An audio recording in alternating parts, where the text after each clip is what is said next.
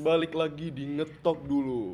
Sikat biar seru, Buka obrolan di ngetok dulu. Asik. Alhamdulillah nih. Akhirnya episode 2 kita bisa rilis ya. Asik, alhamdulillah di antara kesok sibukan lu dan gue akhirnya selesai juga ini podcast. Oke oke oke. Mungkin bagi teman-teman yang baru pertama kali dengerin ini podcast pasti bertanya-tanya tuh. Kok namanya unik banget sih? Iya, kenapa sih namanya ngetok dulu? Oke, ini jadi pertama nih, gue mau bilang kalau misal kenapa nggak namanya ngetok dulu.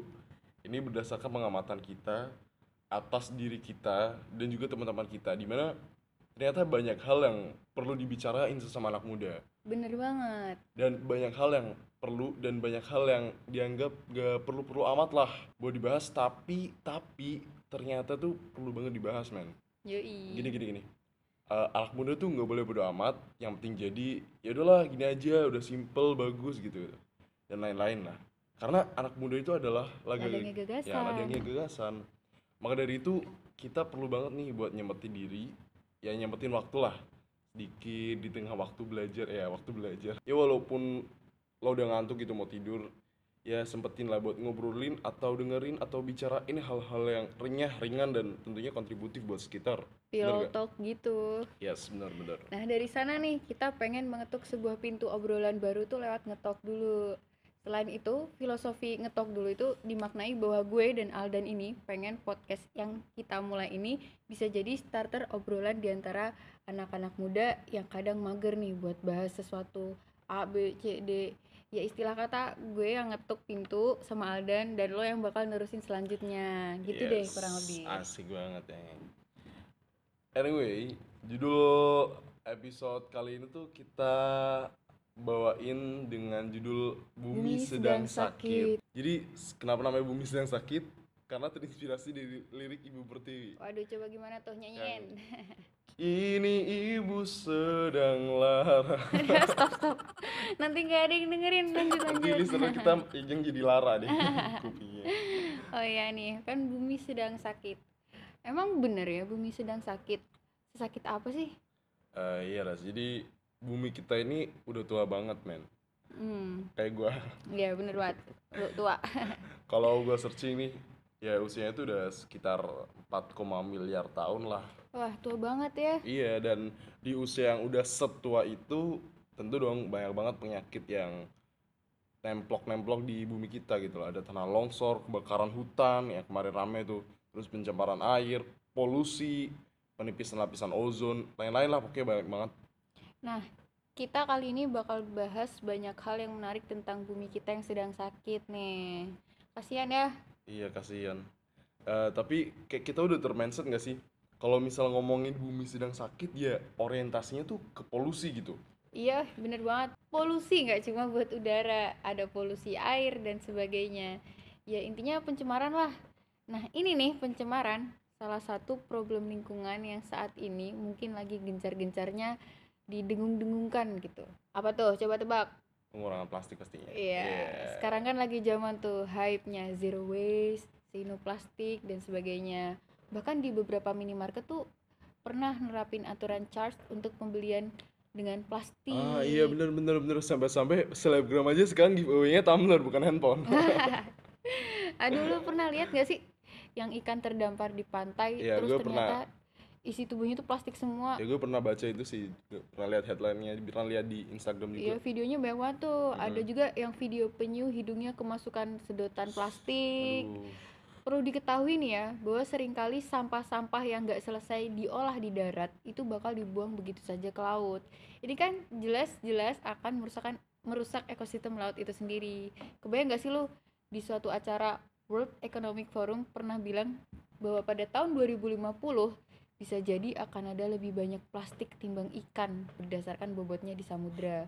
Kalau misalnya nggak ada usaha yang signifikan dari kita untuk mengurangi plastik itu sendiri. Konyol sih, konyol sih. Jangan sampai nanti nelayan malah dapetnya sampah bukan ikan ya. Iya, ih ngeri banget. Itu nakutin banget sumpah Ras. Ya, jadi sebenarnya pengurangan pemakaian plastik ini bisa banget sih dimulai dari diri kita sendiri gitu kayak misal sedotan tuh sekarang udah rame stainless straw, silicone straw gitu yang dijual-jual di online online Online, shop gitu mm. kan Tapi ada beberapa kontroversi juga nih terkait hal ini. Oh iya. Ada yang bilang kalau misalnya untuk mengefektifkan penggunaan stainless straw, ia harus digunakan sekian kali gitu, baru bisa dikatakan bahwa Hmm. stainless straw itu sudah bisa menggantikan keberadaan sedotan plastik. Jadi kalau misalnya kita mau pakai tuh ya harus konsisten gitu. Oh, Kalau iya, dari saran gue pribadi sih, ya udah minumnya nggak usah pakai sedotan, langsung aja kokop gitu. Sekalian lah ribut amat. Iya bener-bener lebih simpel juga kan. Iya. Oh iya, anyway, sekarang lagi marak kan ya minuman-minuman semacam boba, Ah, ya, tea dan sebagainya. Dengan brand-brandnya. Sebenarnya gue kadang agak mikir nih, dengan berkembangnya usaha semacam ini, berarti produksi sampah plastik bakal meningkat banget juga. Iya sih. Tetap ada solusinya, gengs. Beberapa dari penjual minuman tersebut sekarang udah mulai kok memasarkan botol minumnya. Jadi misalnya kita mau beli minumnya, kita bisa sekaligus beli botolnya gitu loh.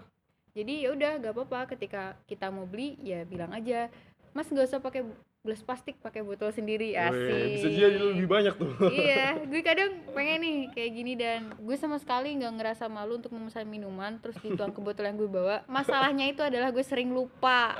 ya ampun. Kocak banget sumpah. Gue masih belum pernah coba sih, Ras. Masalah kebiasaan sih sebenarnya itu tuh. Iya. sabi sih sabi, Ras. Jadi cuma eh, bukan cuman bawa tote bag ke minimarket, tapi bawa gembes ke chat time gitu ya. Ya nggak apa-apa dong. Oh iya, nih gue juga pengen ngomongin Aduh. masalah pembalut nih. Wah, ini cewek nih, cewek. Barang yang lekat sama perempuan dewasa. Tapi lu juga harus tahu. Oke, oke, oke, oke. Kita tuh sebulan bisa menghasilkan seberapa banyak sampah pembalut sih? Per orang aja nih ya. Bisa membuang sekitar 300 sampah pembalut setiap tahunnya. Berapa banyak wanita di bumi gitu. Wow. Padahal pembalut itu nggak hancur dalam setahun dua tahun aja. Gak hanya itu, malah masalah selanjutnya tuh mikroplastik sampah pembalut ini bisa jadi terdegradasi menjadi mikroplastik yang akan dimakan oleh hewan laut. Sebenarnya ini nggak cuma sampah pembalut aja sih ya, tapi semua sampah plastik dengan sendirinya nih mikroplastik tadi akan menjadi makanan ikan-ikan di lautan dan berakhir kembali pada rantai makanan manusia. Bayangin deh, Oh iya, belakangan juga marak Hmm. terkait nih masalah menstrual cup. Tapi mungkin beberapa dari kita agak takut ya dengan sistem pemakaiannya. Kita bisa mulai kok dengan menstrual pad dari kain yang bisa digunakan berkali-kali. Ya, seenggaknya tuh kita bantu mengurangi pemakaian plastik dari hal-hal kecil gitu. Iya, benar ya, ya, ya, ya, ya, itu urusan lo lah ya. Gue bisanya cuma iya iya doang. FYI aja nih soalnya. Iya, iya benar benar. Ya pesan dari gue sih berharap da- podcast ini tuh uh, benar-benar bisa buka insight gitu ya bagi teman-teman, bagi kita juga Mm-mm. terhadap peristiwa yang terjadi di lingkungan sekitar gitu. Aware gitu sama keadaan lingkungan, ya kan. Siapa lagi gitu kalau bukan kita. Yes. Nah, barangkali dimulai dengan langkah sederhana, menggunakan produk plastik dengan bertanggung jawab adalah cara kita berkontribusi dalam pengurangan sampah di bumi. Yes, gila keren banget sih quotes-nya. Iya. Nah, lanjut lanjut. Oke, Ras, terus yang terbaru banget nih. Yang ini menurut gue sih bukan hangat lagi sih. Masih panas banget nah. Widih, panas. Kayak paket makan di restoran. Waduh, waduh, itu. waduh. Paket makanan di mana tuh? Itu tuh yang panas satu, Aduh, panas dua. Buka-buka. Bukan kayak gue yang panas hot. Enggak lah. Hot itu cuma udah buat laki-laki, men. Kok bisa? Lah itu tuh pengacara handal kita kan namanya. Hot Man Paris. Nggak ada tuh Hot Woman Paris nggak ada. Parah lu. Garing sampai tulang sumsum. Enggak, enggak, enggak, bohong, bohong. Lucu banget. Nggak ada tulang sumsum. oke. Receh, tapi gue untungnya receh nih. Oke oke. Jadi selanjutnya nih kita bakal bahas kebakaran hutan atau Bahasa wildfire. keren ya. Ya sekarang wildfire. ya. Iya. Kebakaran hutan ini booming banget tuh kemarin waktu akhir Agustus enggak sih? Iya. Apalagi kebakaran yang di Amazon tuh gue sempet baca, sempet lihat berita gitu. Kemarin di uh, Amazon tuh ada 72 ribuan titik api. Banyak banget. Gila men, itu emang banyak banget se- serius. Tapi sebenarnya kebakaran hutan bukan kemarin aja boomingnya loh. Iya. Sebenarnya ini udah berita yang udah kerap kali muncul nggak sih? Iya bener bener bener bener bener bener gue setuju sih dan bahkan menurut gue ini malah udah kerasa kayak tontonan harian gitu di TV media cetak media elektronik karena saking seringnya dan pasti banget tiap tahun tuh ada aja pemberitaannya. Termasuk di Indonesia. Iya bener. Ya nggak sampai tiap tahun lah tiap beberapa bulan gitu ya. Atau mungkin sering banget nih denger pas musim panas atau musim kemarau gitu. Dan kebakaran hutan nggak cuma di Amazon men. Indonesia pun ada loh. Banyak. Padahal katanya Indonesia adalah salah satu negara yang punya banyak hutan. Bahkan kita itu dijuluki sebagai paru-paru dunia nggak sih? Iya. Gue jujur sedih banget sih itu. Hutan dan segala ekosistem di dalamnya itu termasuk makhluk-makhluk hutan yang ada di dalamnya gitu. Apalagi temen gue yang namanya orang hutan. yang unyu banget tuh. Mereka tuh harus terganggu dan kehilangan rumah mereka. Ya bukan cuma orang orang hutan sih, tapi ya semua makhluk yang ada di dalam hutan mereka dipaksa pergi karena rumah mereka tuh dibakar, dihilangin sehingga nggak sedikit yang populasinya tuh turun men sedih banget sih sampai nyerang-nyerang ke pemukiman gitu iya nggak sih iya dan paling kerasa tuh waktu zaman 2015 tuh yang heboh kebakaran hutan di Sumatera sama Kalimantan yang katanya luasnya itu sampai luas kebakarannya itu sampai 39,5 kali luas Jakarta. Wih, kata siapa tuh ngarang ya lu Oh, enggak dong. ya enggak cuy. Gue udah riset nih. riset. Waduh, ser- Enggak sih, gue searching doang sih. baca berita Ya, baca berita, baca berita. Jadi berdasarkan data dari Kementerian Lingkungan Hidup dan Kehutanan, total lahan yang dibakar di tahun 2015 tuh nyampe 2.600 ribuan hektar gitu.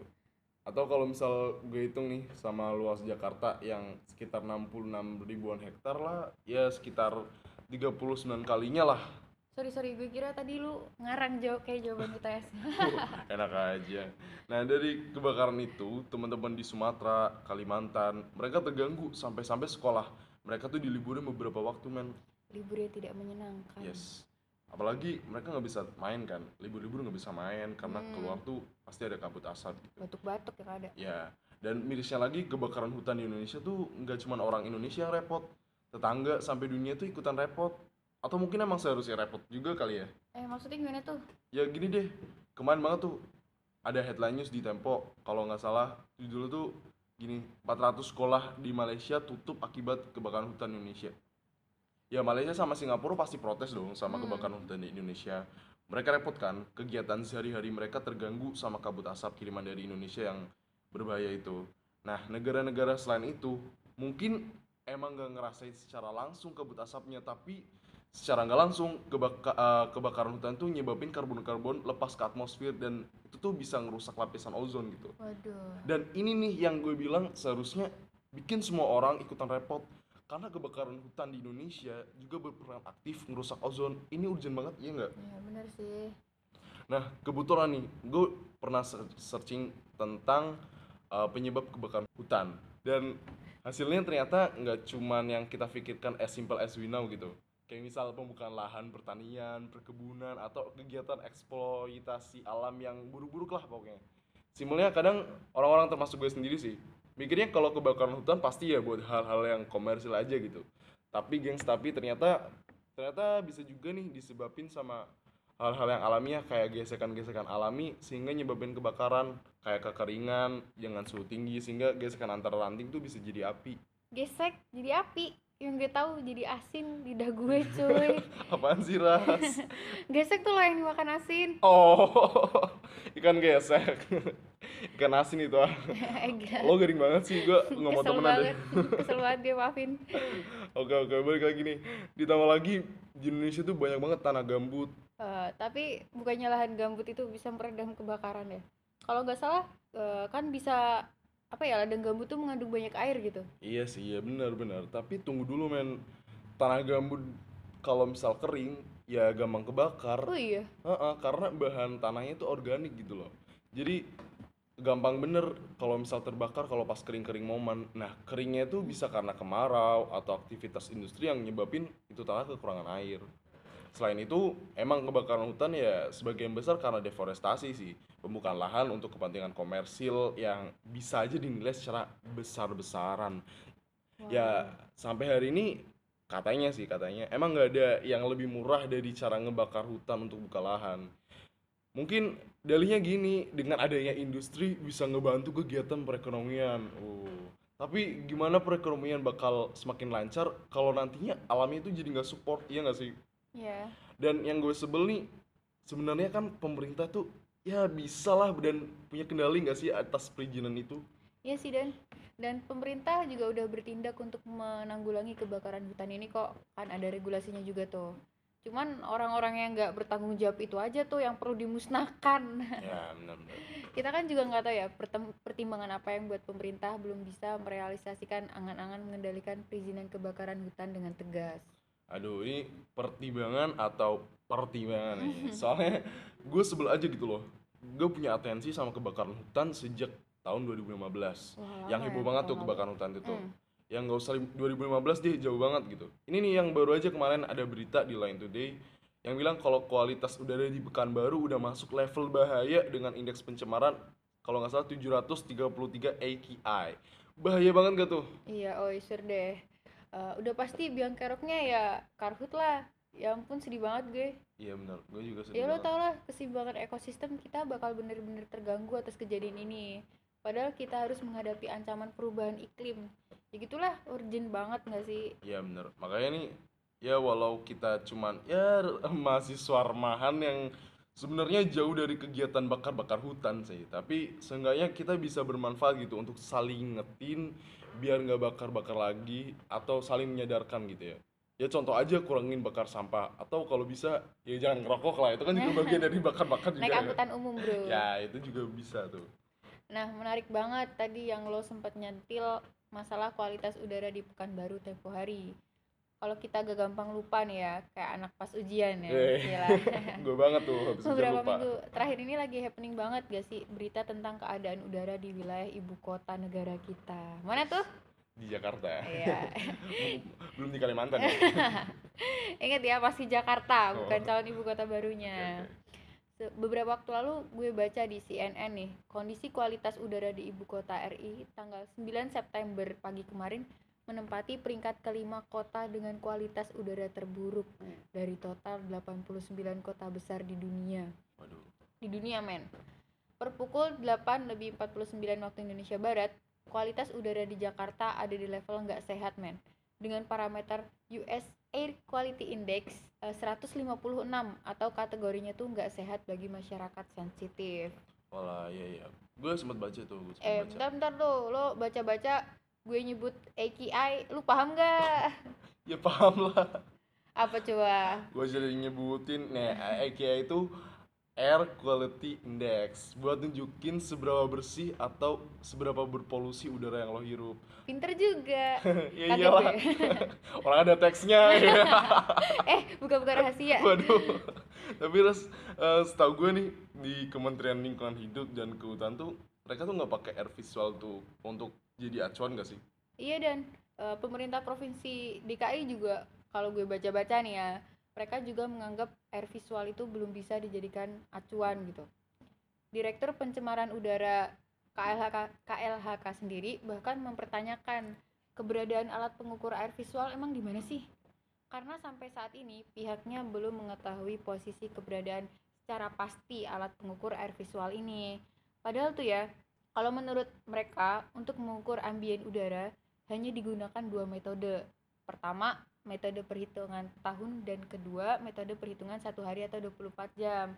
Jadi sampai saat ini tuh belum ada uh, alat buat kual- mengukur kualitas udara yang diukur standarnya itu per jam. Oh gitu.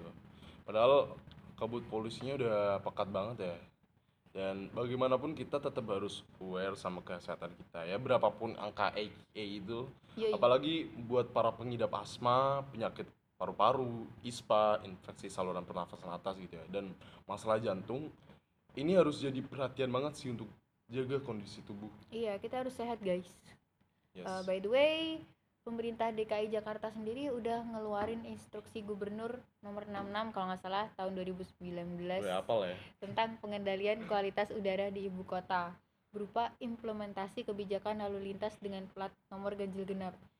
Gunanya apa sih? Gunanya itu adalah untuk menekan populasi kendaraan yang mana merupakan salah satu pemicu polusi udara itu sendiri. Kalau di Cina nih ya, yang katanya nih pernah disebut sebagai negara paling berpolusi, mereka memperketat aturan tuh mengenai uji emisi pada kendaraan. Eh, menurut lo gimana tuh Dan? Ya, gue harap em, itu menjadi langkah yang tepat bagi dari pemerintah ya untuk mengurangi polusi di negara kita yang tercinta ini. Hmm, ya. semoga begitu. Ya, selain itu, lo ada saran nggak sih, Ras? Usaha preventif apa yang dari kita bisa mencegah penyakit datang nyerang gitu. Ya gimana tubuh nggak rentan kalau misalnya tiap detik udara yang kita hidup tuh nggak sehat sama sekali gitu. Saran aja nih ya. Eh, sebenarnya kalau bisa tuh kurangi aktivitas di luar ruangan apalagi yang menyangkut fisik gitu. Dan jangan lupa pakai masker saat berkegiatan di luar. Ah, ya benar. Gue yakin sih kalau kita bener-bener serius dengan masalah ini bener-bener aware polusi udara tuh bisa menurun loh. Coba lebih banyak menggunakan transportasi umum karena selain lebih hemat juga mengurangi beban ke- kemacetan guys. Pengolahan limbah nih terutama yang berkaitan dengan asap ditegakin lagi peraturannya. Banyakin tanaman di rumah jangan suka bakar-bakar sampah. Ya kalau bisa diolah diolah gitu apalagi bakar-bakar di hutan. Oh, apalagi bakar hutan ya. Eh, bakar hati boleh ya oh. Oh, iya. aduh aduh aduh aduh aduh satu lagi nih hemat listrik. Wah karena benar. benar listrik di Indonesia juga mayoritas masih pakai tenaga dari batu bara. Yes benar benar benar. Nah pas banget tuh lo ngomongin masalah listrik tadi. Gue jadi inget masalah kebijakan mobil listrik yang kemarin sempat rame juga tuh. Oh iya bener boy. Itu juga mungkin salah satu bagian dari reaksi atas kualitas udara Jakarta yang buruk. Yes. Jangan gue pemerintah itu ngeluarin kebijakan yang intinya tuh mereka nggak pengen mempersulit masyarakat buat dapetin mobil listrik atau bahkan mereka tuh dikasih insentif gitu biar belinya mobil listrik gitu. hmm. Nah kalau berdasarkan informasi yang pernah gue baca, pemerintah tuh ngeluarin dua instrumen nih terkait kendaraan listrik. Yang pertama itu peraturan presiden atau mungkin biasa disebut PP, sama yang kedua itu ada peraturan pemerintah atau biasa disebut PM. Nah kalau misal PP ini pokoknya dia tuh bahas tentang pemproduksian lah kendaraan listrik dalam negeri. Sedangkan PM ini bahas tentang insentif jual beli kendaraan listrik yang di dalamnya ada aturan pajak dan bea juga. Nah ini nih yang menarik men, apaan tuh karena pemerintah itu bakal ngerubah pengklasifikasian pengenaan pajak penjualan atas barang mewah atau mungkin ga- gampangnya kalau misalnya kita sering sebut itu PPNBM ya hmm. yang bakal didasarkan terhadap emisi dan juga kapasitas mesin kendaraan tersebut. Nah, buat ngedukung pengembangan industri kendaraan berbasis baterai ini, pemerintah tuh juga udah nyiapin nih macam-macam insentif kayak tax allowance, biaya masuk ditanggung pemerintah, pembangunan infrastruktur kayak stasiun pengisian listrik umum gitu kayak SPBU. Kemudian ada juga bantuan bantuan kredit modal kerja untuk pengadaan swab baterai sampai sertifikasi kompetensi sumber daya manusia dan produk. Ya pokoknya disokong penuh lah, didukung penuh gitu loh. Kalau misal dari eh, yang gue denger sama yang gue baca kemarin gitu. Waduh, keren juga ya. Tapi bukannya sempat ada komentar gitu ya. Kalau emang ada kendaraan listrik itu didukung abis-abisan, terus emang bakal ngaruh tuh ngurangin polusi udara di Indonesia. Nah, ini sih yang menarik kemarin em, sempat rame juga. Jadi kebijakan mobil listrik itu emang bagus, gengs. Tapi ternyata menurut Direktorat Jenderal Ketenaga Listrikan Kementerian Energi dan Sumber Daya Mineral Panjang banget. eh, banyak banget ya. Hmm. ya intinya Dirjen Ketenaga Listrikan Kementerian ESDM. Yoi. 60% listrik di Indonesia emang berasal dari batu bara hari ini ya. Mm-mm. Produksi listrik dari batu bara itu emang kotor banget. Iya, bener banget, gue setuju. Bikin pencemaran lingkungan banget men, kotor. Polusi lah, bekas tambang yang merusak ekosistem di sekitarnya, ditambah efek negatif terhadap lingkungan sekitarnya. Yes, benar benar. Nah, itu tuh yang gue jadi bikin ingat sama film Sexy Killers yang kemarin rame banget di waktu Viral, mobil press ya. Iya. Ya kan? Ya gue inget nah, nah gimana nanti kalau misalnya kendaraan listrik makin merajai? Ya sama aja kan, polusi tetap dihasilkan dari pembangkit listriknya sih? Iya, kalau misalnya pembangkit listriknya masih jadi batu bara gitu. Tapi ya gini, kebutuhan listrik Indonesia emang besar banget. Jadi sekarang ya yang masih terbilang paling efisien batu bara itu. Jadi ya gimana lagi gitu kalau misalnya mau mencukupi kebutuhan listrik. Kapan-kapan kita bahas lah ya. ya kita bakal bahas lebih dalam lagi tuh mengenai uh, batu bara itu. terbarukan. Tapi kalau menurut gue sih kalau mau pakai energi baru yang terbarukan juga bisa. Sabi banget malah. Ya contohnya kemarin tuh yang baru jadi di PLTB Sidrap tenaga angin tuh yang ada kincir angin tuh di Sulawesi Oh Selatan. iya, Ini pamer-pamerin Jokowi di Instagramnya yang katanya terbesar di Asia Tenggara Presiden nggak? Jokowi Iya ya. bener kan. Iya gue inget gitu. Nah terus sama itu tuh yang uh, pembangkit listrik tenaga surya yang di Nusa Tenggara Barat Banyak ya ternyata. banyak. Eh, ya ada beberapa sih. Tapi ya gitu mahal gitu loh bu. Eh, perlu tahapan buat ke sana gitu buat buat Biayanya gede. ya biayanya gede. Makanya pemerintah nargetin porsi listrik batu bara untuk listrik ini bakal berkurang jadi 54,6% dan penggunaan energi terbarukan itu bisa naik jadi 23% di tahun 2025 Semoga tercapai. semoga tercapai. Jadi gue tetap yakin sih pemerintah pasti nyiapin segala konsekuensinya. Apalagi menurut gue pemerintah sekarang dan rakyat Indonesia yang sekarang tuh kritis dan sangat tanggap terhadap apa yang terjadi di dunia. Kita pinter men. yes. Apalagi dunia dinamis banget nih. Hmm. dan yang penting itu kendaraan listrik kita dukung produksinya dan pasarannya. Yaps, gue juga doain pokoknya lancar-lancar deh. Semoga bisa jadi solusi dengan tidak menimbulkan masalah yang dampaknya lebih besar dari sekarang. yes benar-benar gue setuju gue setuju Oke deh, rasanya udah lama banget ya kita bahas dan nemenin teman-teman. Harapan gue semoga apa yang kita omongin hari ini tuh bermanfaat. Tetap berpikir positif, jangan egois, tetap aware sama apa pun di sekitar kalian dan terus ikut mengkampanyekan sikap peduli lingkungan. Dimulai dari hal-hal kecil. Gue juga lagi belajar nih, apa pun itu. yes bumi kita dalam keadaan darurat men. Tempat tinggal kita cuma satu. Kalau Hmm. kita rusak sendiri mau tinggal di mana besok hari? Bener nggak? Hmm, Asik. gue Aldan Gue Firas, terima kasih. see you guys. sikat biar seru. Buka obrolan di ngetok dulu